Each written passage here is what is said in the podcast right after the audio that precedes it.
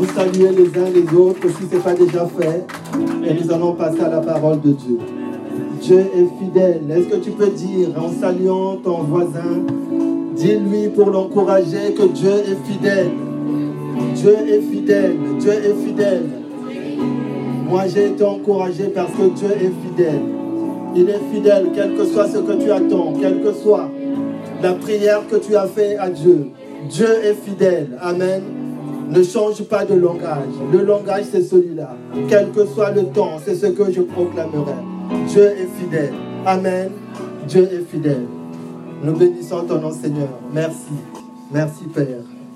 Amen.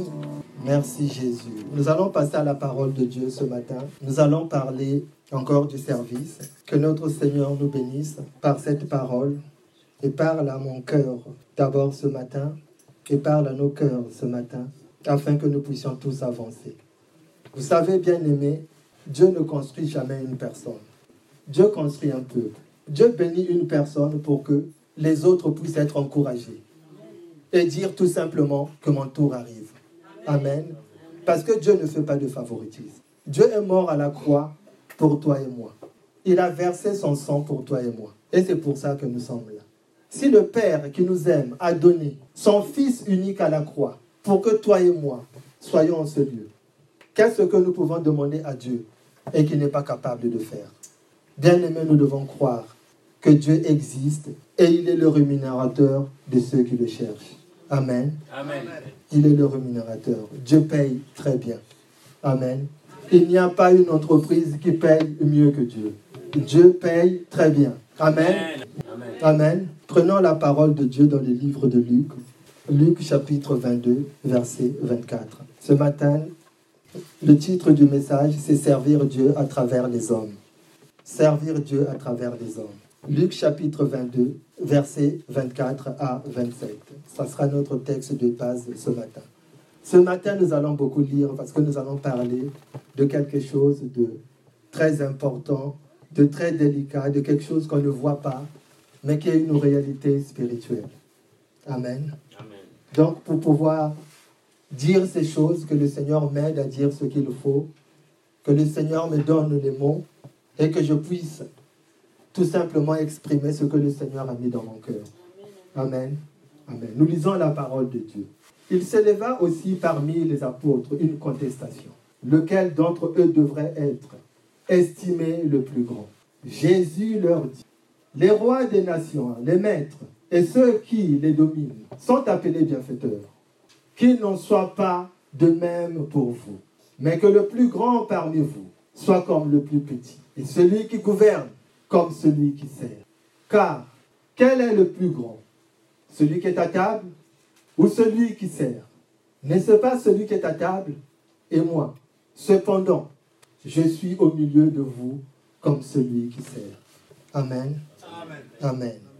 Prenons encore dans le livre de Tite, ça sera sur ces deux portions des Écritures que nous allons nous appuyer pour dire ce que le Seigneur a mis dans mon cœur.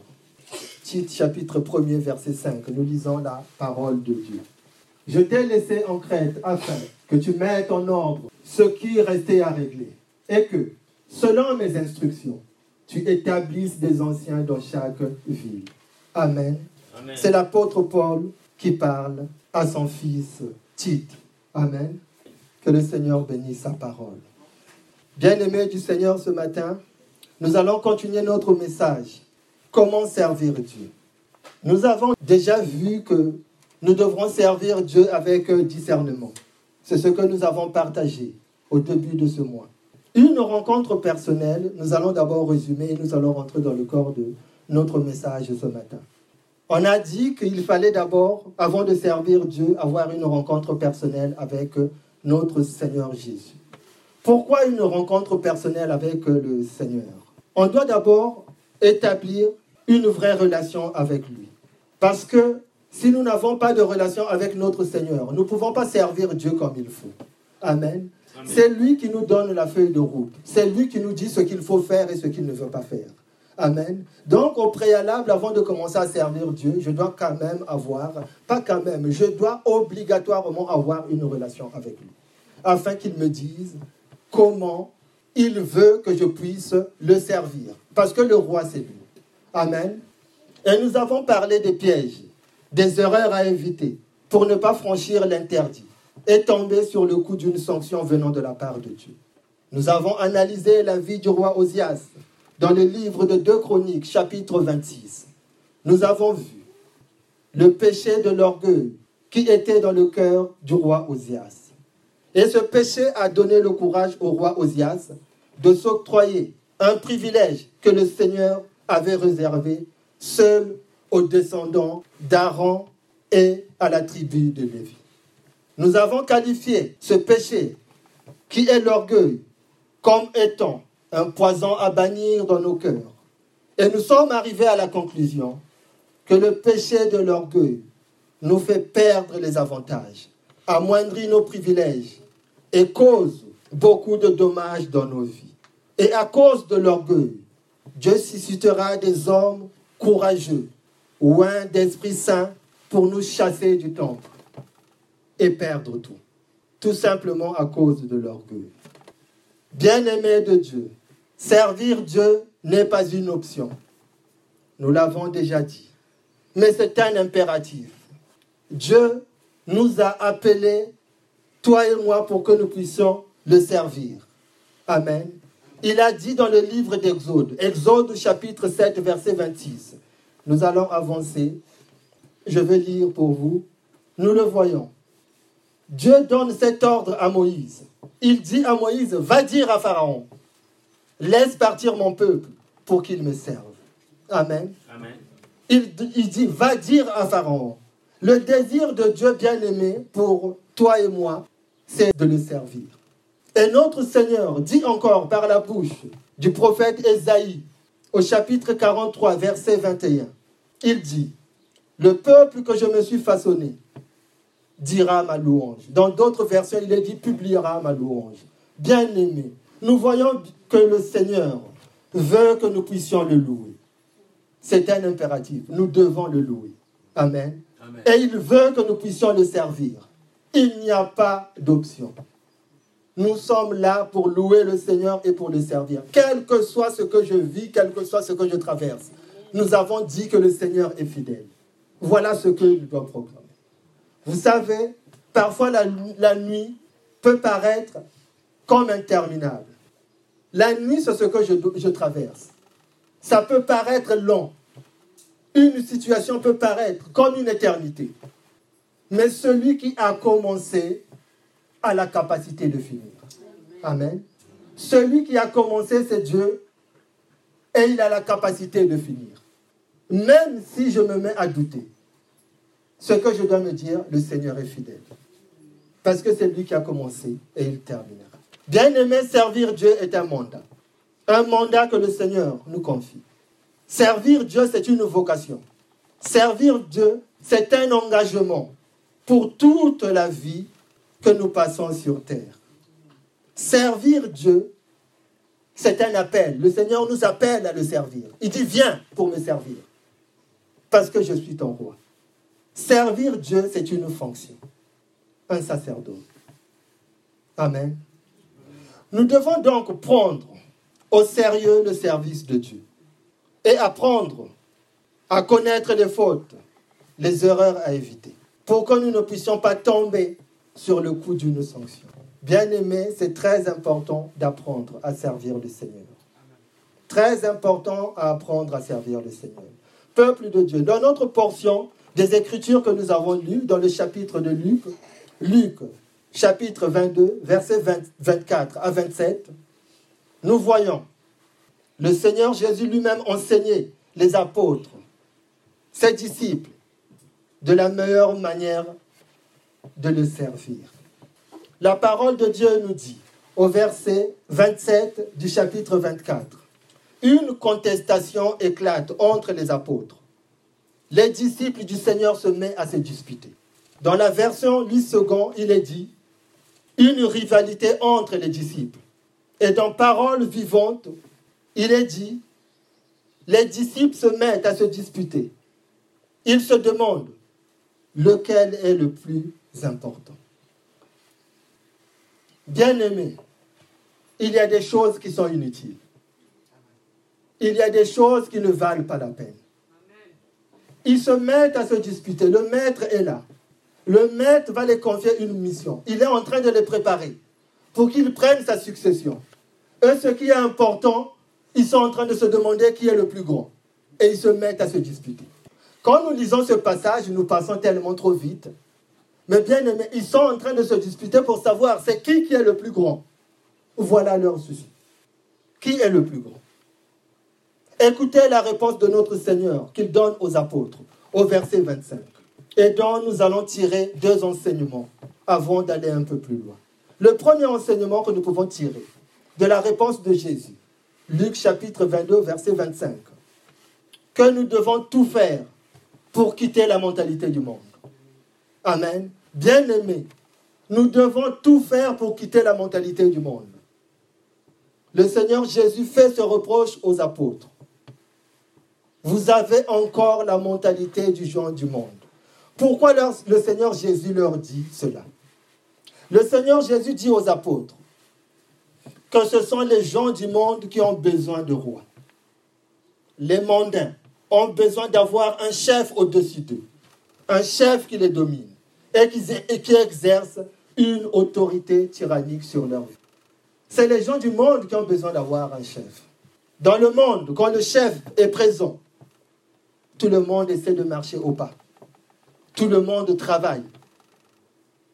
Dès qu'il tourne le dos, personne ne fait plus rien et il n'y a plus rien qui avance. Bien aimé, ça c'est la mentalité du monde. Dans la maison de Dieu, c'est pour ça que Jésus leur dit, au milieu de vous, vous ne devez pas avoir cette mentalité. Ça c'est le monde qui cherche un chef. Mais dans la maison de Dieu, il n'y a pas de chef. Il n'y a pas de chef dans la maison de Dieu un chef qui a le bâton pour pouvoir sévir tout le monde. Il dit ça n'existe pas. Et c'est ce qu'il est en train de leur dire. Il dit ce que vous êtes en train de dire. Vos discussions, ça c'est le monde. Dans la maison de Dieu, qu'il n'y ait pas ce genre de choses au milieu de vous. Voilà ce qu'il leur dit. Et la deuxième chose que nous pouvons tirer de la réponse de Jésus aux disciples, un enseignement également. Il leur dit, c'est très important de savoir diriger. Le Seigneur dit aux disciples, donc nous avons dit que le deuxième enseignement que nous pouvons tirer, c'est très important de savoir diriger. La réponse de Jésus à ses disciples sur leur sujet de discours, sur lequel ils sont en train de se discuter. Ils sont en train en réalité de dire qui prend le leadership entre nous? Qui va pouvoir commander? Qui va pouvoir conduire? Nous, nous sommes là. Bon, on sait que Jésus, toi, tu es le maître. Il n'y a pas de souci là-dessus incontestable. On ne veut pas prendre ta place. Mais entre nous, il y a une place à prendre. Problème de position et de leadership. Jésus-Christ est en train de dire aux disciples, on ne devient pas le sel de la terre en écrasant les hommes. À, aucun cas. C'est ce qu'il est en train de le dire. L'influence d'un leader bien aimé, qui vient d'un titre, de sa position, que ce soit à l'église ou ailleurs, n'incite pas les hommes et les femmes à nous suivre. Pourquoi je parle de ça, bien-aimé? Parce que dans la maison de Dieu, Jésus nous a donné un seul mandat, qui est dans Matthieu chapitre 28, verset 19. Allez et faites des nations des disciples. Bien-aimé, mais on agissant ainsi, avec un leadership de position. Moi, je suis le chef. Comment pouvons-nous avoir des gens qui nous suivent? Jésus a été suivi parce qu'il n'a jamais présenté le bâton. Et c'est pour ça qu'il y avait une foule qui le suivait. Mais les disciples sont en train de se discuter une position. Eux, ils veulent être les plus grands. Leadership de position. En réalité, ils sont en train de dire qui, qui sera notre chef entre nous. Qui sera le chef? Bien-aimés de Dieu ce matin, que le Seigneur nous aide à comprendre que dans la maison de Dieu, nous obéissons, nous sommes soumis les uns aux autres, parce que nous craignons le Seigneur. La soumission dans la maison de Dieu vient de la crainte de Dieu. Et c'est pour ça que Jésus leur dit, vous avez encore la mentalité du monde. En principe, au milieu de vous, vous ne devez jamais agir de cette façon. Mais eux, ils étaient avec Jésus. Ils ont vu comment Jésus agissait. Un disciple doit faire exactement comme on fait son maître. Et c'est pour cela qu'il dit, mais moi je suis au milieu de vous. Et pourtant, celui qui est plus grand, c'est celui qui s'assoit à table, qu'on sert. Mais moi, je suis au milieu de vous, je me comporte qu'un serviteur. Mais pourquoi vous regardez pas à moi? Et vous puissiez faire exactement comme je fais, au lieu de perdre le temps pour chercher qui va nous commander. Bien aimé, nous le voyons encore, quand le Seigneur Jésus parle, dans sa réponse, il parle du roi. Il dit les rois de la terre. Pourquoi il parle du roi de la terre? Allons voir dans le livre de 1 Samuel chapitre 8 versets 6 à 7. La parole de Dieu nous explique le but des rois qui sont sur la terre. Pourquoi exactement ils existent? Nous lisons la parole de Dieu. Nous allons résumer, c'est le peuple, le peuple d'Israël. 1 Samuel chapitre 8 versets 6 à 7. C'est le peuple d'Israël. Samuel commence à se faire vieux et les enfants qu'il a nommés, qui doivent le succéder, ne marchent pas droit. Et le peuple en a assez de les voir servir très mal le Seigneur. Et eux, la réponse, ils vont voir Samuel et il le dit, ils disent à Samuel, tu n'as qu'à nous nommer un roi. Et nous lisons la parole de Dieu. Samuel fut mécontent à les entendre dire, donne-nous un roi pour qu'il soit notre juge. Samuel pria le Seigneur. Le Seigneur dit à Samuel, écoute le peuple en tout ce qu'il te dira. Ce n'est pas toi qui le rejettes, c'est moi qui le rejette. Ils ne veulent plus que je sois roi sur eux. Bien aimé, je ne sais pas si vous comprenez ce matin. Jésus parle de roi. Il dit, au milieu de vous, il ne doit pas y avoir de roi. Or que dans la pensée de Dieu, les rois existent pour prendre la place de Dieu. Et c'est ce qu'il dit. Eux, ils veulent un roi. Ça veut dire qu'ils ne veulent plus que moi, je puisse régner sur eux. Ils veulent un roi. Ils veulent un homme pour les conduire. Donc, ils refusent que qu'il soit conduit par moi, mais il préfère être conduit par un homme. Voilà ce que Jésus leur dit. Il dit, si maintenant il y a des rois au milieu de vous, ça veut dire que le roi prend la place qui me revient. Or qu'il est dit dans la parole de Dieu, maudit soit l'homme qui compte sur l'homme. C'est sur Dieu que nous devons compter. Amen. Sur Dieu, notre seul espoir. Pas sur un homme, c'est sur Dieu. Et c'est pour ça que Dieu ne voulait pas que Israël ait un roi.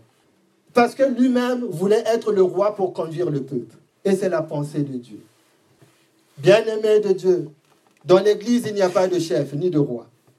Il y a des hommes et des femmes que Dieu appelle pour être responsables, serviteurs de Dieu, pour diriger son Église. Il n'y a pas de roi. Et il ne devrait pas en avoir dans l'Église de Jésus-Christ. Dans notre texte de base de ce matin, chapitre 22, au verset 26, Jésus nous parle de la manière de vivre des rois. Il nous décrit ce que les rois aiment. Quels sont les privilèges qui sont attachés aux rois? Parce que Dieu dit à Samuel d'aller dire au peuple, s'ils veulent un roi, voilà ce qui va leur arriver.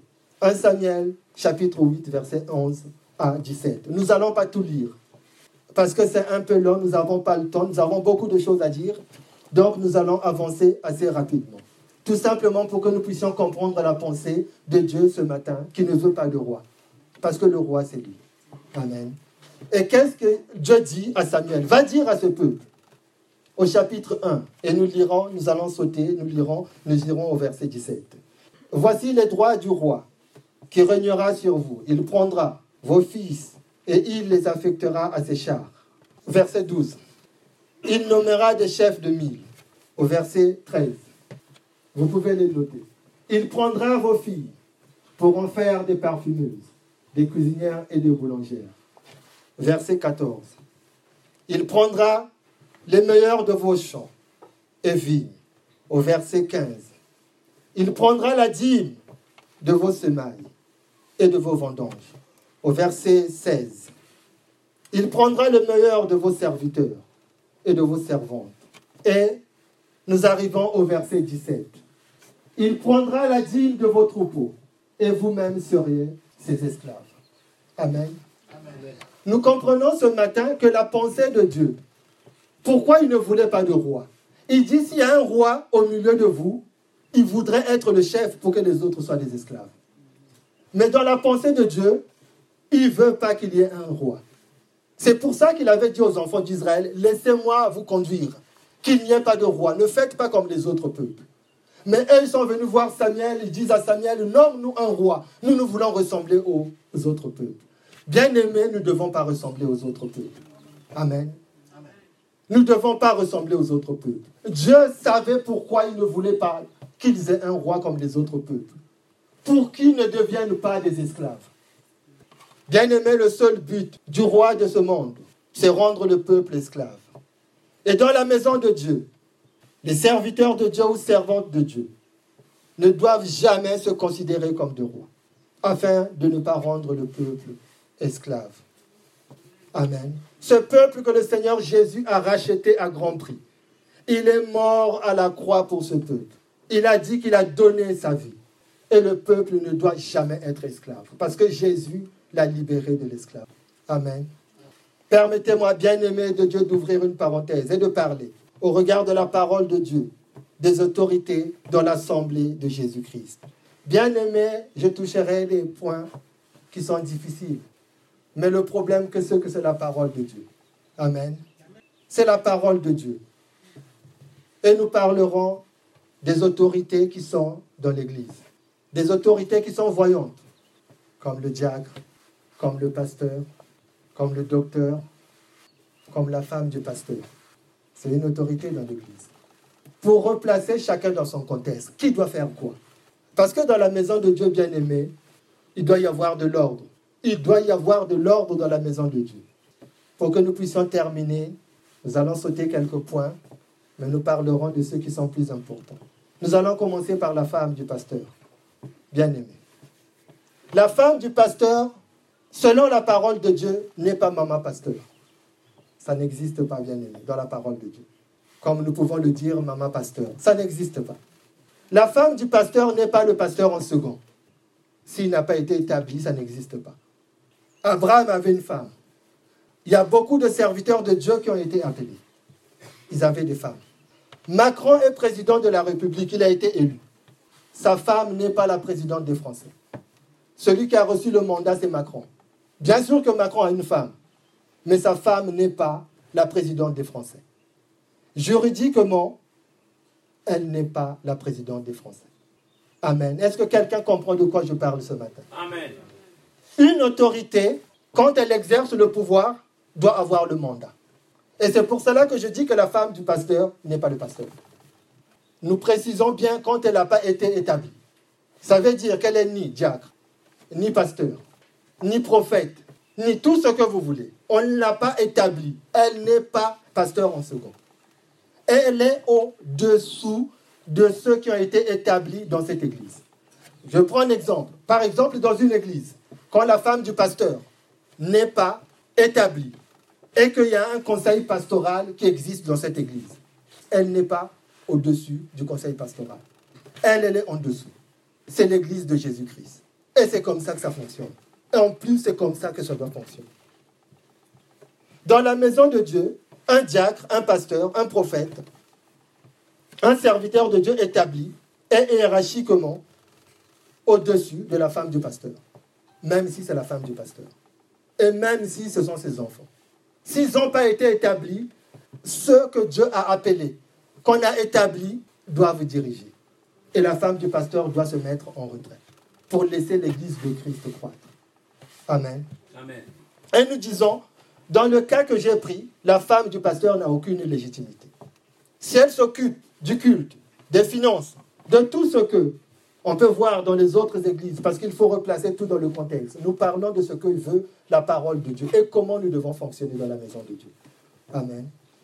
Donc si elle s'occupe des finances, elle s'occupe de beaucoup de choses, elle s'occupe des travaux, tout ce que vous voulez, elle est illégitime, selon Dieu et l'Église ne pourra pas croître. Et c'est pour ça que nous voyons beaucoup dans beaucoup d'assemblées. Avec un tel comportement, l'Église peut croître, mais l'Église va décroître. Pourquoi? Parce qu'il y a l'interdit au milieu de nous. Bien aimé, quand on sert Dieu, il ne doit pas avoir d'interdit.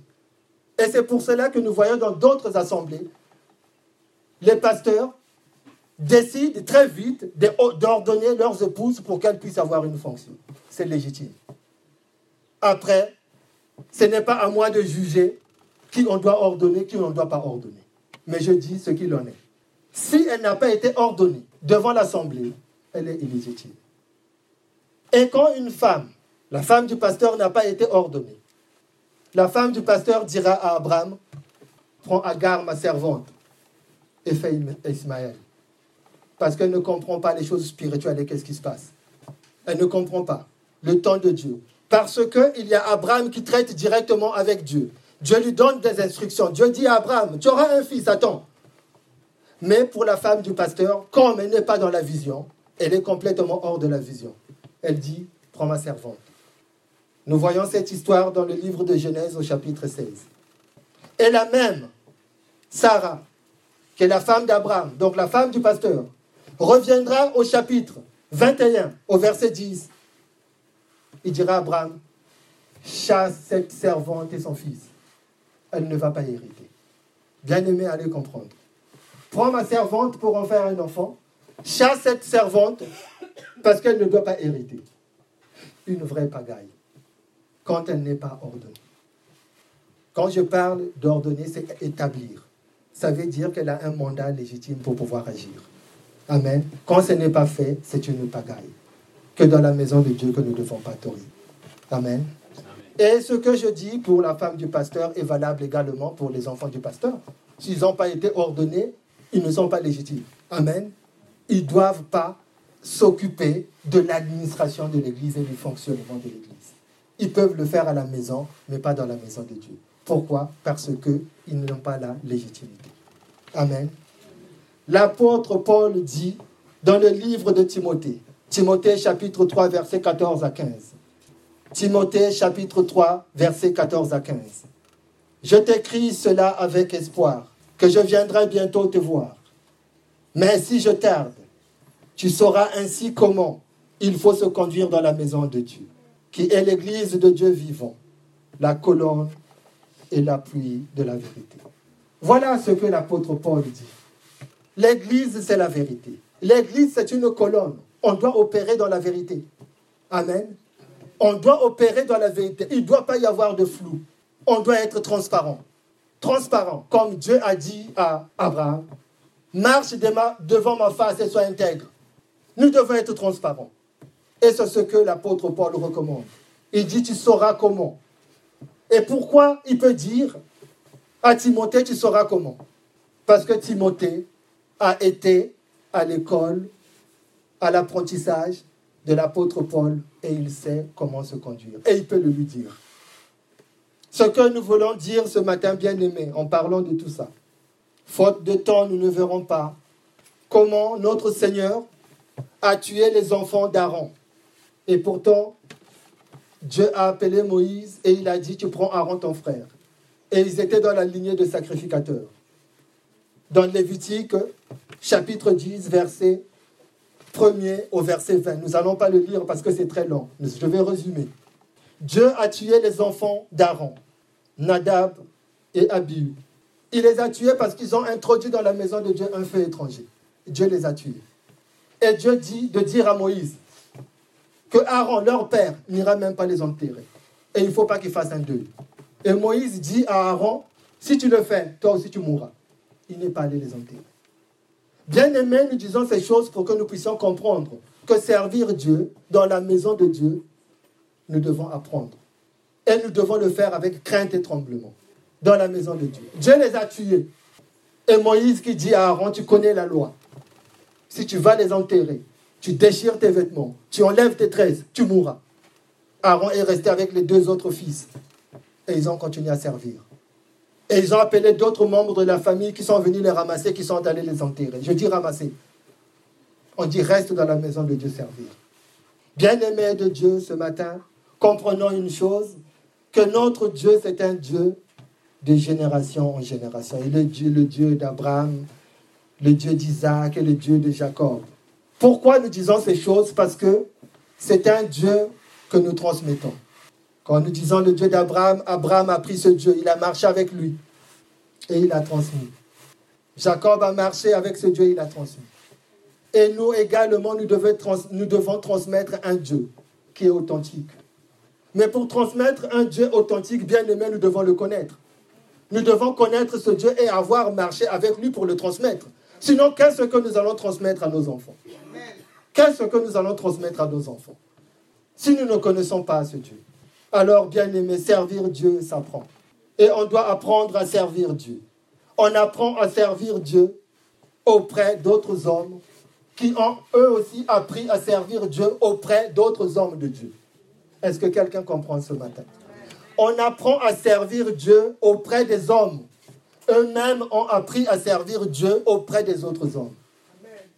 C'est comme ça qu'on apprend à servir Dieu. Il ne doit pas y avoir un mystère bien-aimé entourant un homme de Dieu. La vie d'un homme de Dieu doit être transparente la vie du pasteur, la vie du diacre, la vie d'un homme de Dieu, une femme de Dieu. Quand je parle d'homme de Dieu, comprenez-moi bien aimé, je parle de la femme et puis de l'homme. Hein? D'un serviteur de Dieu, une servante de Dieu. Doit être transparent. Tout homme de Dieu doit avoir un père spirituel. Je redis, tout homme de Dieu doit avoir un père spirituel. Un père spirituel qui l'a engendré. Et son lieu de naissance doit être connu un homme de Dieu doit avoir un père spirituel qu'il a engendré et son lieu de naissance doit être connu. Il doit avoir bien aimé un acte de naissance clairement établi, mentionnant le nom du Père, le nom de l'Église ou du ministère qu'il a engendré. Amen. Amen. Pourquoi parlons-nous de ces choses bien aimées? Parce que nous parlons de la vie spirituelle. La vie spirituelle est à prendre beaucoup plus au sérieux que ça. La parole de Dieu nous dit, dans le livre de Jean, Jean chapitre 3, verset 27, nous allons avancer, on peut l'afficher. Jean répondit, un homme ne peut recevoir ce qui lui a été donné du ciel. Jean chapitre 3, verset 27 nous dit, un homme ne peut que recevoir ce qui lui a été donné du ciel. Peuple de Dieu, de quel ciel parle-t-on dans ce passage? De quel ciel on parle? Parce que, bien aimé, nous devons comprendre que la vie spirituelle, l'Église est spirituelle. Quand Dieu dit ces choses, si j'essaie de, de comprendre ces choses avec mon intelligence, je passerai à côté. On peut connaître des versets bibliques. On peut connaître toute la Bible, mais on n'a rien compris. On peut prêcher la parole de Dieu, mais on n'a rien compris. Mais de quel ciel parle-t-on ici? On dit un homme ne peut recevoir ce qui lui a été donné du ciel. Nous savons que dans le livre de 2 Corinthiens, 2 Corinthiens, chapitre 12, verset 2, l'apôtre Paul parle d'un homme qui a été transporté jusqu'au troisième ciel. Amen. Nous connaissons ce passage. 2 Corinthiens chapitre 12, verset, à partir du verset 2 et 4. Nous allons le lire pour que ça puisse être un peu plus clair dans nos pensées. Je connais un homme qui appartient à Christ et qui, il y a 14 ans, a été enlevé jusqu'au troisième ciel. Notez troisième ciel. Et appartient à Christ. Très important. Était-ce dans son corps? Je ne sais. Ou sans son corps? Je ne sais. Mais Dieu le sait. Notez, Dieu le sait. Le verset 2. Je sais seulement que cet homme dans son corps ou hors de son corps je ne sais. Dieu le sait. Verset 3. A été enlevé au paradis et qu'il a entendu des paroles qu'on ne peut pas répéter parce qu'il n'est pas permis à un homme de les dire. Amen. Bien-aimés de Dieu, arrêtons-nous d'abord sur le verset 2 du chapitre que nous venons de lire. Peuple de Dieu, nous voyons l'apôtre Paul qui parle. Mais quand il dit je connais un homme. De qui parle-t-on? Il parle de lui-même.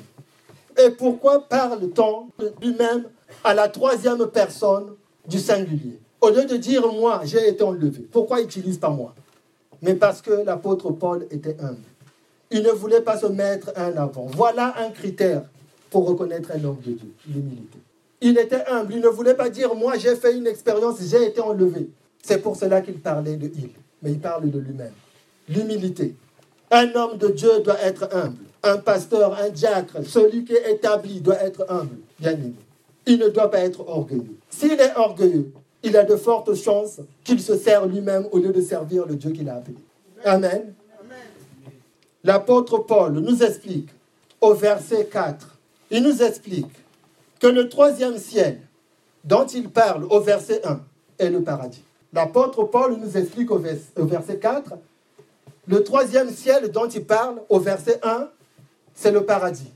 Est-ce que vous me suivez ce matin? Amen. Donc nous allons pouvoir avancer. Alors, bien aimé, ma question est la suivante. Si l'apôtre Paul parle du troisième ciel, donc il y a forcément un premier ciel qui existe et un deuxième ciel. Lui, il situe le paradis au troisième ciel. Donc il y a forcément un premier ciel qui existe et un deuxième ciel. Est-ce que quelqu'un comprend ce matin de quoi on parle Amen. Amen. Mon point est le suivant. Un homme de Dieu, un pasteur, un diacre établi dans l'Église, doit d'abord être en Christ. C'est sa position spirituelle. Et il doit opérer avec le troisième ciel, pas le premier et le deuxième. Est-ce que quelqu'un comprend de quoi je parle Il doit d'abord être en Christ. Et l'apôtre Paul nous dit que le troisième ciel, c'est le paradis. Donc ça veut dire que c'est là où Dieu habite. Amen. Donc un homme spirituel qui est en Christ doit opérer avec le troisième ciel, pas avec le premier ni le deuxième. Pourquoi nous disons ces choses bien aimées Le premier et le deuxième ciel permet à un homme sur la terre d'être spirituel. Cet homme qui opère au premier et deuxième ciel peut faire des miracles. Pourquoi? Parce qu'il est spirituel. Mais ce n'est pas un homme de Dieu. Est-ce que vous comprenez la différence ce matin?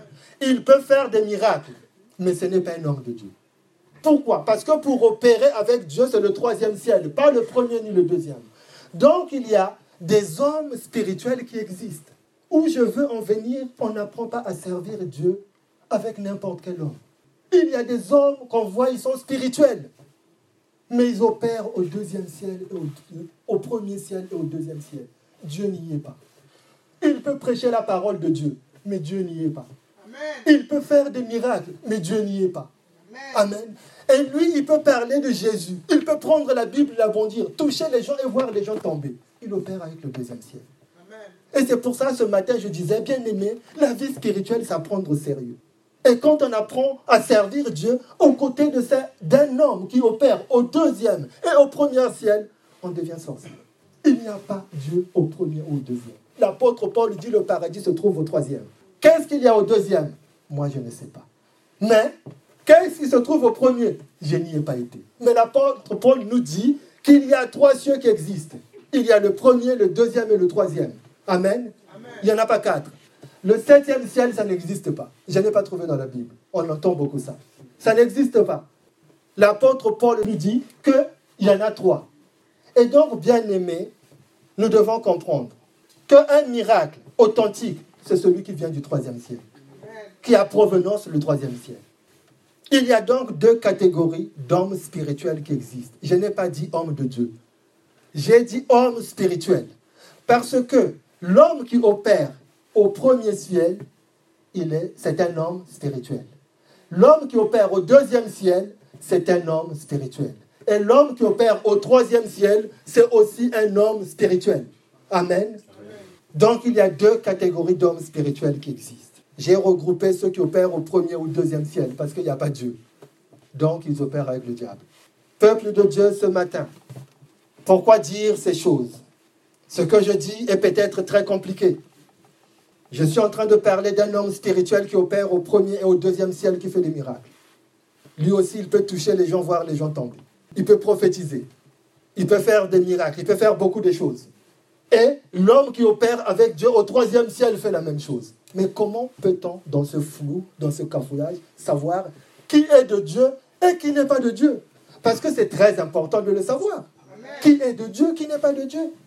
Je pense que quelqu'un voudrait savoir ce matin comment on peut reconnaître un homme de Dieu et faire la différence entre un vrai et un faux. Quelqu'un ce matin veut le savoir? Amen. Je veux te le dire, bien aimé. Connecte-toi tous les mercredis, à partir de 19h, jusqu'à 20h30. Amen. École biblique. Le docteur et le pasteur enseignent ces choses très bien. Et nous sommes en train de voir la, vie du pasteur. Comment reconnaître un vrai pasteur? Les qualités du pasteur. Connecte-toi. Amen. Nous allons prendre quelques références, je viens les afficher, et nous allons les lire. prendre ces références pour euh, que nous puissions faire la différence entre un homme de Dieu qui opère au... Voilà, si tu peux agrandir, prenons seulement, nous n'avons pas le temps de développer parce que le temps, prenons ces références pour savoir. Nous pouvons les lire et voir comment nous pouvons reconnaître un homme de Dieu authentique, hein, celui que, qui opère au, au, au, troisième ciel, qui est en Christ, qui opère au troisième ciel, qui est le siège de Dieu, qui est le paradis, et celui qui opère au premier et au deuxième ciel. Il y a une différence. Il y a une vraie différence. Malgré que les deux, comme nous l'avons dit bien aimé, ils peuvent faire des miracles, les deux peuvent prophétiser, les deux peuvent brandir la Bible, commencer à prêcher, commencer à galvaniser les gens, mais il y a une vraie différence. C'est l'authenticité. Un miracle authentique, c'est celui qui vient de Dieu, qui a pour provenance Dieu le Père. Lire la Bible, bien aimé, ne fait pas de nous des chrétiens. Beaucoup d'hommes spirituels ont pour apparence, pour fondement la Bible, je dis bien apparence, mais cela ne fait pas. Ils peuvent prêcher la parole de Dieu, mais ils ont deux maîtres diamétralement opposés. Diamétralement opposés. Ils ont deux maîtres. Il y a un qui est homme de Dieu, celui qui a Christ, et l'autre c'est un homme spirituel. Mais nous pourrons dire, il a pour maître Satan. Voyons quelques exemples bien aimés dans la parole de Dieu des hommes qui ont appris à servir auprès des autres hommes pour apprendre ces choses bien aimés. Le but de tout ce que nous disons, c'est pour que nous puissions être à côté de quelqu'un qui connaît les choses spirituelles et nous apprendre. Et c'est pour ça que nous avons commencé par faire la différence. Qu'on n'apprend pas à servir Dieu avec n'importe quel homme. Spirituel, je parle. Parce que si on apprend à servir avec quelqu'un qui a pour fondement le premier et le deuxième ciel, on finit occultiste. Il n'y a pas de doute. On finit occultiste. Et on arrive là où on ne voulait pas aller. C'est pour cela que, bien aimé, on ne doit pas aller dans n'importe quelle église. On ne doit pas servir Dieu dans n'importe quelle église. Ce n'est pas parce que c'est marqué église et qu'on brandit la Bible, la parole de Dieu, et qu'on dit non, mais il, il presse Jésus-Christ. Ça peut être en apparence. Mais la Bible nous dit qu'on les reconnaît à leurs fruits. Et c'est pour cela que nous avons donné ces versets. Vous pouvez les prendre pour reconnaître un vrai homme de Dieu et un faux homme de Dieu. Nous avons vu, nous pouvons voir dans, je vais aller un peu rapidement parce que le temps avance également. Nous pouvons voir Josué qui a servi Moïse dans Josué 1, verset 1. Après la mort de Moïse, serviteur de l'Éternel, l'Éternel dit à Josué, fils de nous, serviteur de Moïse. Nous pouvons voir Élisée qui a servi auprès d'Élie. 2 Rois 3, verset 11. Il a servi auprès d'Élie. Et nous pouvons aussi le voir dans 1 Roi chapitre 19, verset 19 à 20. Et nous pouvons aussi voir dans la parole de Dieu Samuel qui a appris à servir Dieu à côté d'Élie. Je le lis rapidement. Après cela, Elkanah retourna chez lui, à Rama. Mais le jeune Samuel demeura à Silo pour servir le Seigneur sous la surveillance du prêtre d'Élie. Amen. Amen. Et ce sont des hommes qui ont appris à servir Dieu auprès d'autres hommes. Bien aimé, tu ne peux pas servir Dieu si tu n'apprends pas à côté d'un homme. Tu ne sers pas Dieu. Parce que nous avons dit au commencement que servir Dieu se transmet. Et on doit te transmettre un Dieu authentique. Lui également, il a appris à servir Dieu à côté d'un autre homme. Amen. Nous ne parlons pas d'hommes spirituels. Nous parlons des hommes qui sont en Christ. Très important. Et nous pouvons voir également Timothée et Paul. Paul a écrit beaucoup à Timothée. Il commençait par mon enfant bien-aimé. Que la grâce et la miséricorde et la paix te soient données par Jésus-Christ.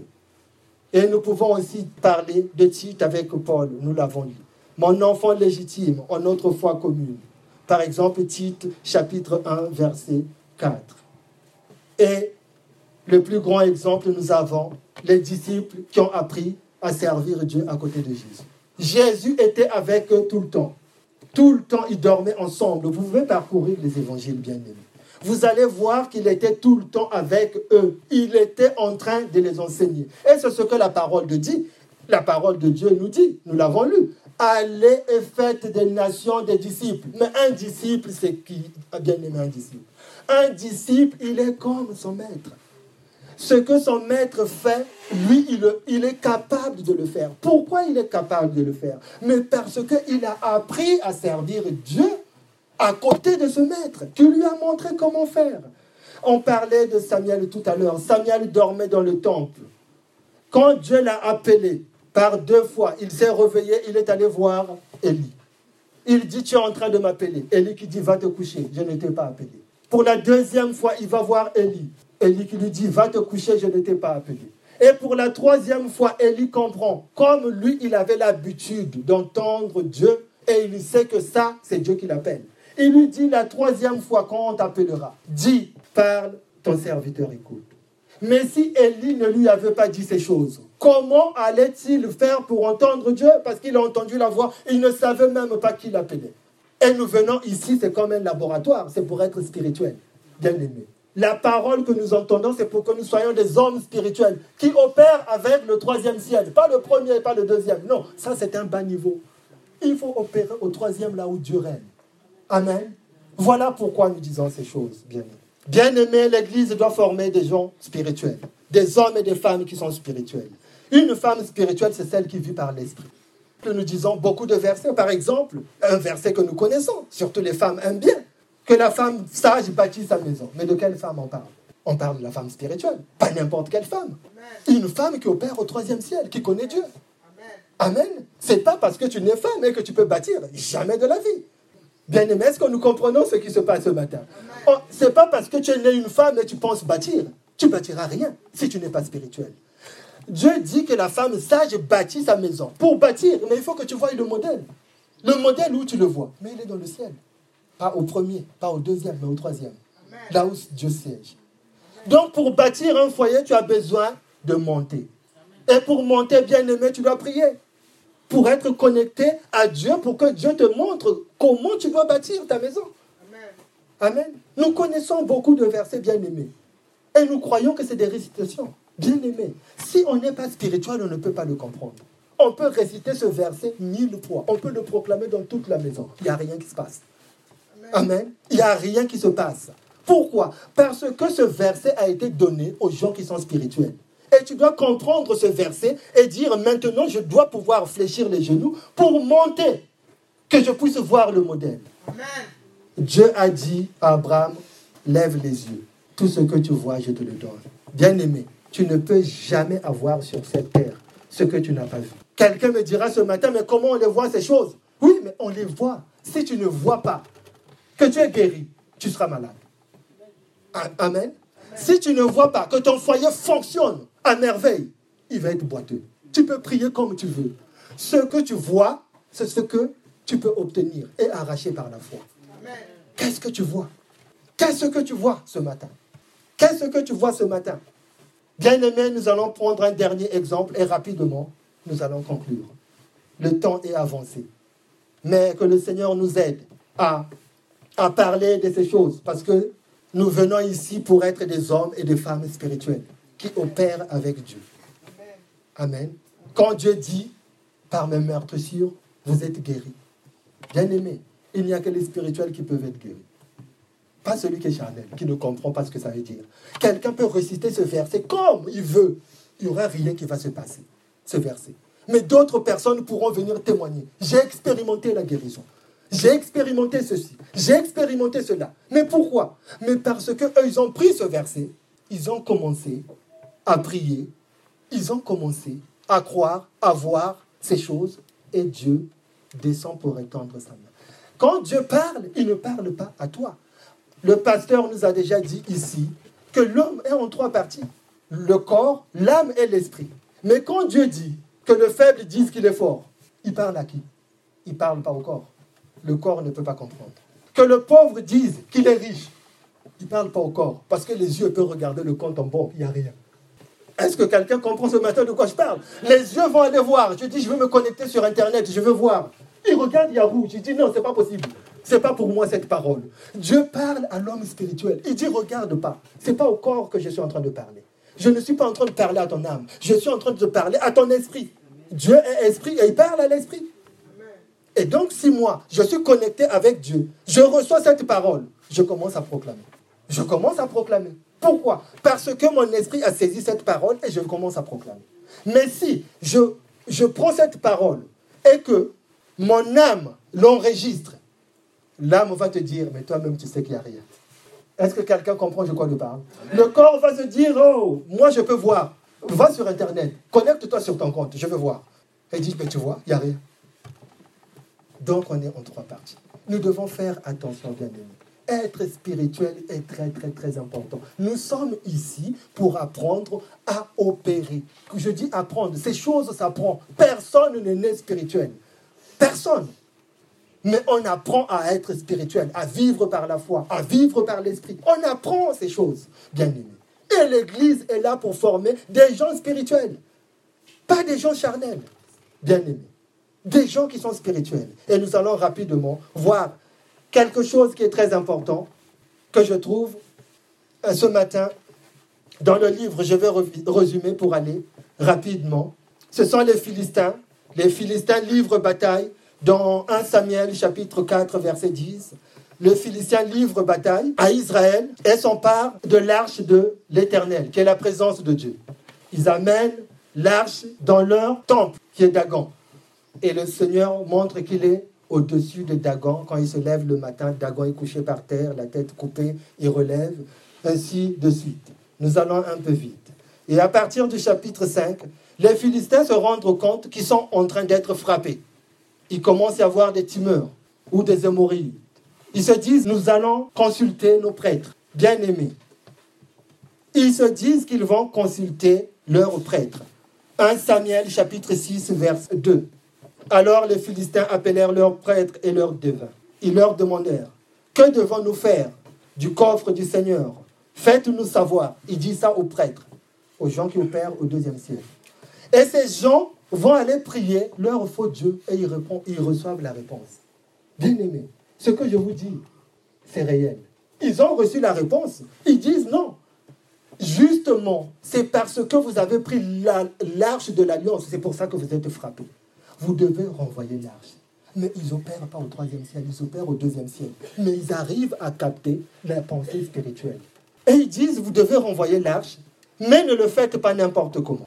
Renvoyez-le avec une offrande. Faites une offrande. Cinq tumeurs, donc le verset, on passe au chapitre 6, verset 4. Les Philistins disent, hein, avec une offrande de réparation. Et donc ils renvoient, donc 1 Samuel chapitre 6, verset 4, euh, et donc, il nous renvoie cinq, tumeurs euh, en or et cinq souris en or, et ils mettent ça dans le coffre de l'alliance et tout pour pouvoir renvoyer, pour qu'il soit pardonné par Dieu, pour que le malheur arrive. Bien aimé, ça a fonctionné. Ça a fonctionné. Et le malheur s'est arrêté. C'est pour cela que, bien aimé, on parle de ces choses. Bien aimé, nous devons être spirituels. Et ça a fonctionné. Et nous voyons encore. Et qu'est-ce qu'ils ont fait pour renvoyer? Ils ont dit qu'ils doivent renvoyer l'arche de l'Éternel en mettant l'arche de l'Éternel sur un chariot pour qu'il soit renvoyé ailleurs et que l'arche quitte leur ville. Et ils ont mis ça sur un chariot. Bien aimé, mon point est où Dans 1 Samuel chapitre 6, versets 7 à 8. On peut l'afficher, nous allons résumer parce que le temps est avancé. Dans 1 Samuel chapitre 6, versets 7 à 8. David également voulait aller récupérer l'arche. Amen il a utilisé le même procédé que le Philistin. Et il y a eu un mort. Uza est mort. Il a utilisé le même procédé que les devins et les prêtres avaient eu dans le monde spirituel. David a pris également l'arche, il l'a mis sur un chariot neuf. Et Uza a touché, il est mort. Bien aimé, quand nous lisons cette parole, on nous dit que Uza avait touché parce qu'il n'était pas sacrificateur. Mais bien aimé, je suis allé lire dans 2 Samuel chapitre 6, verset 3. Donc David qui utilise le même procédé que les Philistins. Et au 2 Samuel chapitre 6, versets 6 à 7, Uza meurt. Amen. Mais l'arche bien-aimée, Dieu avait dit, donner son procédé, comment nous devons transporter l'arche. Dans Josué 6, chapitre 6, on peut l'afficher rapidement, nous n'allons pas le lire, nous allons résumer, et vous pouvez le regarder. Joseph, fils de Noum, appela les prêtres et dit, chargez sur vos épaules le coffre de l'alliance. Bien-aimé, Dieu avait dit que l'arche de l'éternel, on ne met pas sur, sur un chariot. C'est sur l'épaule qu'on doit transporter. C'est la présence de Dieu. Amen. L'homme doit sentir la présence de Dieu.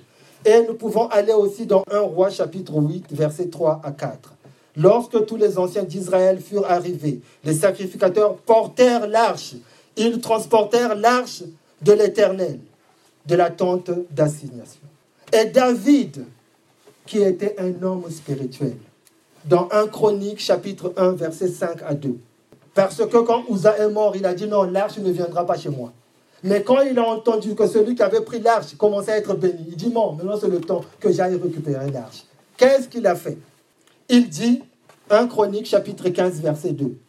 Alors David dit, l'arche de Dieu ne doit pas être portée que par les Lévites, car l'Éternel les a choisis pour porter l'arche de Dieu et pour en faire le service pour toujours. Il comprend que la mort qu'il y a eu, c'était pas forcément parce que Uza avait touché, mais parce que il n'avait pas appelé les sacrificateurs et les avait mis devant. Et il dit dans 1 Chronique chapitre 15, verset 13, Parce que vous n'étiez pas là la première fois, l'Éternel, notre Dieu, nous a frappés, car nous ne l'avons pas cherché selon la loi. Un, il comprend. Il a prié et il a capté. Il dit non, non. Si je vais aller chercher l'arche, ça ne sera pas avec le chariot. Ça, c'est les Philistins qui font ça. Bien aimé dans la maison de Dieu, ce qui est du monde ne fonctionne pas. Dieu, c'est un Dieu de principe. Amen. Et dans 2 Chroniques, chapitre 35, verset 3, nous allons finir par là, bien aimé. 2 Chroniques, chapitre 35, verset 3. Il dit aux Lévites, qui enseignons tout l'Israël et qui étaient consacrés à l'Éternel, placez l'arche sainte dans la maison qu'a bâtie Salomon, fils de David, roi de l'Éternel. Vous n'avez plus à porter sur l'épaule. Servez maintenant l'Éternel, votre Dieu, et son peuple Israël. Sur l'épaule. Bien aimé, la présence de Dieu peut te tuer. La présence de Dieu peut te tuer. La présence de Dieu a tué. La présence de Dieu, nous devons la respecter. Et pour comprendre ces choses, nous devons servir. Nous sommes des hommes et des femmes spirituels qui opèrent par l'Esprit. Et c'est pour cela que nous pouvons dire au nom de Jésus, et voir un démon partir. Parce que nous sommes spirituels. Que le Seigneur nous bénisse et que nous puissions comprendre ces choses. Amen.